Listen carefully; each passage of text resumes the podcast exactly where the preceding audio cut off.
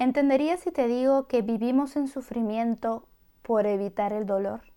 Sí. A veces preferimos vivir una vida anestesiada sufriendo que enfrentar los dolores que nos van a permitir trascender. Enfrentar esos dolores que están bien al fondo, clavados en nuestro inconsciente, en nuestra alma, y que si nos los permitiéramos sentir, podríamos transformarnos, podríamos cambiar y podríamos empezar a tomar acción. ¿Sientes que tu potencial no corresponde a tu realidad? ¿Sueñas con vivir tu pasión y sentirte alineada con tu esencia? Soy Iris Coelho, tu coach de acción para el cambio y me apasiona compartir consejos y herramientas que te ayuden a lograr tu independencia, empoderamiento y éxito. Hablemos de emprendimiento, finanzas, mentalidad de éxito y desarrollo personal. Hoy es el despertar de las mujeres llamadas a cambiar el mundo y esto es Empoderadas en Acción. ¿Cómo están empoderadas, hermosas? Espero que amadas, libres, seguras y listas para este episodio.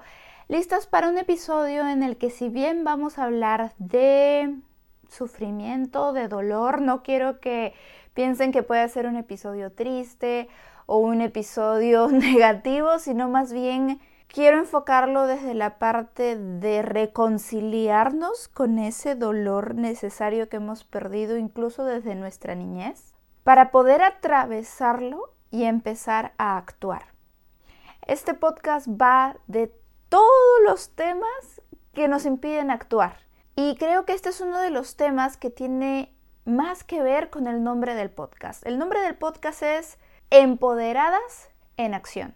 Y empoderarse, como muchas veces he dicho, no solamente es empoderarte como que yo soy la mujer aguerrida y empoderada, que se pone el labial rojo y sale ante la cámara, o que se presenta en el trabajo, o que pues es, es bossy, fuerte. No. O sea, empoderada es estar en poder. Y una de las cosas más difíciles de tener poder sobre son nuestros propios sentimientos, conocer nuestras propias emociones, de construirnos y volvernos a armar. Y en acción, porque no podemos esperar el mismo resultado si no hacemos acciones diferentes. No podemos esperar tener confianza en nosotras si primero no actuamos. Y ¿cómo yo voy a tener confianza en mí? ¿Cómo me voy a decidir a actuar si me sigo anestesiando para no sentir el dolor.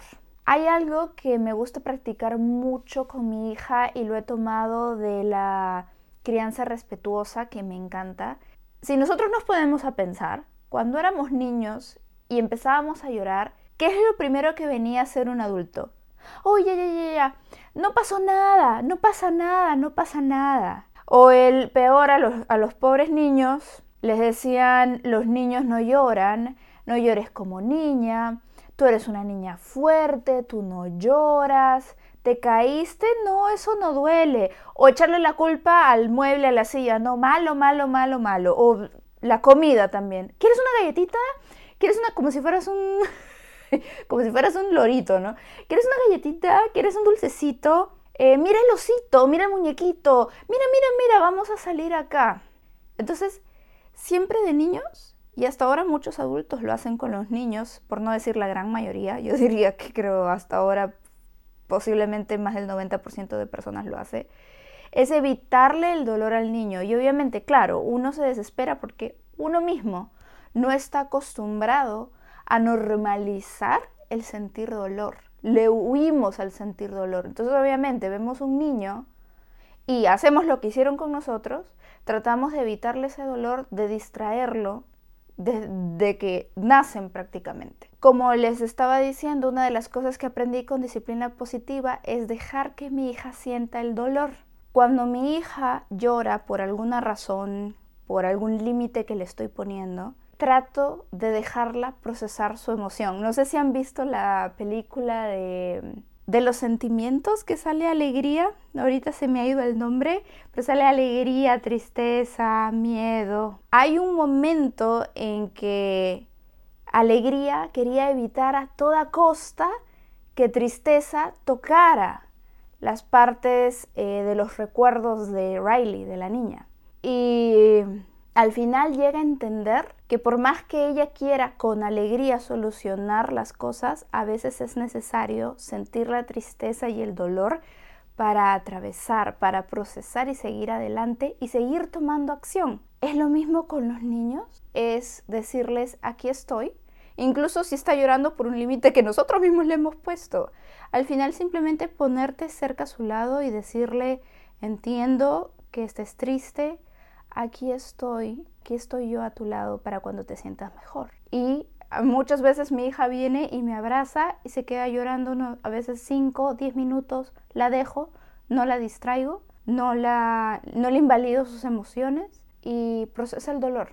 ¿Y por qué traigo primero a esto de la infancia? Porque quiero que reflexionen tal vez que no se nos permitió sufrir, que el dolor fue inculcado en nuestra mente como algo malo, como algo que se debe evitar a toda costa y no se debe procesar. Entonces terminamos siendo adultos que no entendemos nuestras emociones. La palabra sufrimiento como dolor en el tiempo. Y nos estamos acostumbrando a vivir en sufrimiento para evitar el dolor. Ah, no entendí. Ya, les explico. ¿Cómo es eso de que vivo en sufrimiento para evitar el dolor?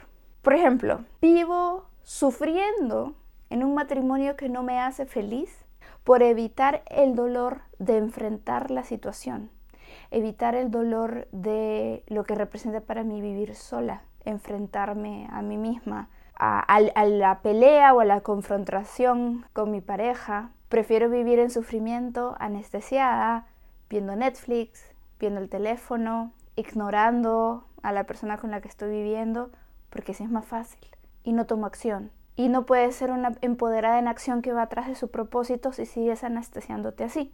Hay muchos otros ejemplos. Puede ser que prefiera vivir en esta incomodidad y sufrimiento de no acercarme a mis padres e ignorarlos o tener una relación áspera con ellos porque no me quiero enfrentar al dolor de trabajar mi relación con mamá, de trabajar mi relación con papá. No me quiero enfrentar al dolor de trabajar mi niño interior no me quiero enfrentar al dolor de decirles a la cara por qué me siento así, qué es lo que me pasa. Vivo en sufrimiento todos los días yendo a un trabajo que detesto, pero prefiero eso que enfrentar el dolor de tal vez renunciar, tomar una decisión, enfrentar el dolor de salir de mi zona de confort. Incluso puede ser un dolor real. Me duele el cuerpo, las articulaciones, me siento pesado. y prefiero ese sufrimiento que el dolor de ir al gym, que el dolor de salir a caminar, que el dolor de comer saludable, que el dolor de tener una vida saludable. Estaba recordando una parte del libro Deja de ser tú de Joe Dispensa y me gustó mucho una parte en la que él detalla cosas con las que nos anestesiamos. Por ejemplo, estas cosas pueden ser, primero empezamos con relaciones, haz algo con una persona, con otra, con otra. Estoy buscando a qué nuevo grupo, a qué nuevo club social me uno. Está bien rodearse de personas para seguir avanzando tu camino, pero otra cosa es simplemente conocer gente por conocer para poder evitar la soledad. Eh, viajes, autos, ropa, todas estas cosas a veces las utilizamos como para anestesiar y no ver el verdadero dolor. Y cuando estas cosas siguen empeorando, se pueden transformar en otras que él menciona, como la adicción a las compras, adicción a drogas y alcohol, eh, adicción a los videojuegos, adicción a mm, lo que son los tragamonedas, los, los casinos, adicciones, hay un montón y al fin de cuentas terminan siendo formas de evitar, de tapar ese sufrimiento, ese dolor.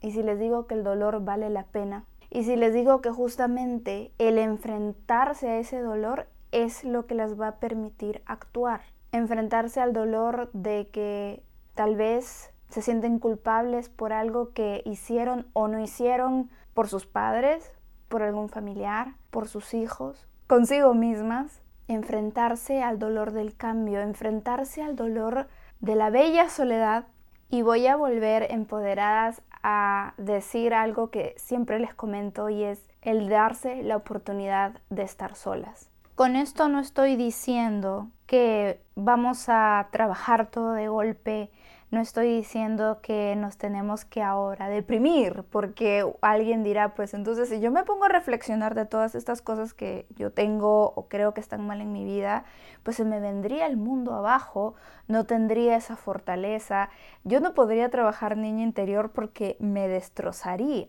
Hay personas que le tienen mucho miedo a enfrentar a su pasado y piensan que si lo enfrentan se van a venir abajo, que si lo enfrentan les va a doler. Y lo que hay que entender es que el dolor puede sanar. Lo más recomendable es que tengan ayuda de una persona profesional, que acudan a terapia para que puedan sanar estas heridas, para que puedan entender sus sentimientos, para que les den las herramientas de cómo sanar, de cómo entender mis emociones, a parar y decir, ¿por qué estoy agarrando el teléfono?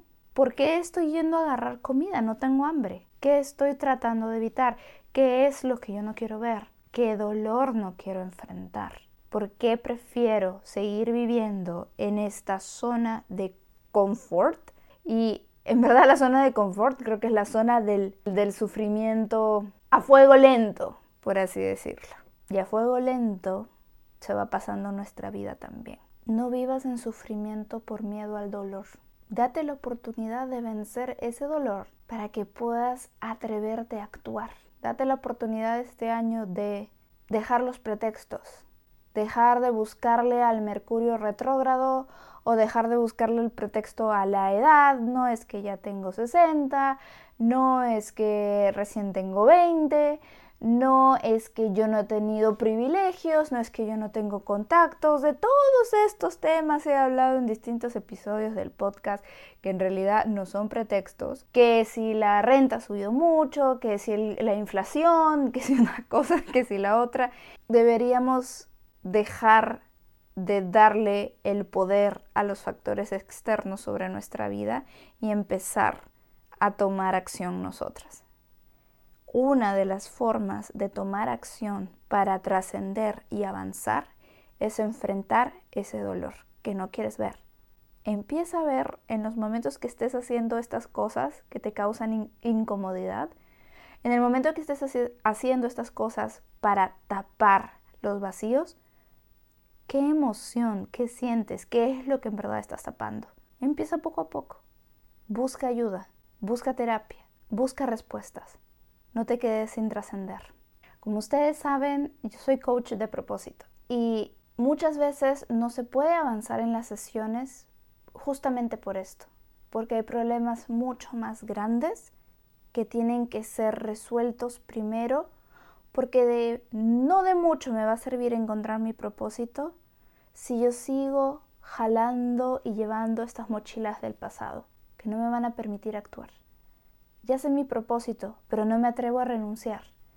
Ya sé mi propósito, pero estoy con una pareja que no está de acuerdo con la vibración que tengo en este momento, ni mis amistades, ni mi familia. Estoy rodeada de personas que no me motivan.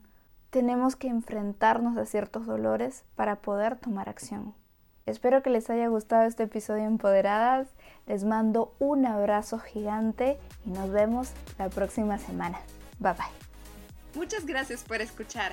Si te gustó este episodio, me encantaría que compartas este podcast con esa amiga que tiene el potencial tan grande como el tuyo. Me encanta la idea de seguir juntas esta aventura. Hasta pronto.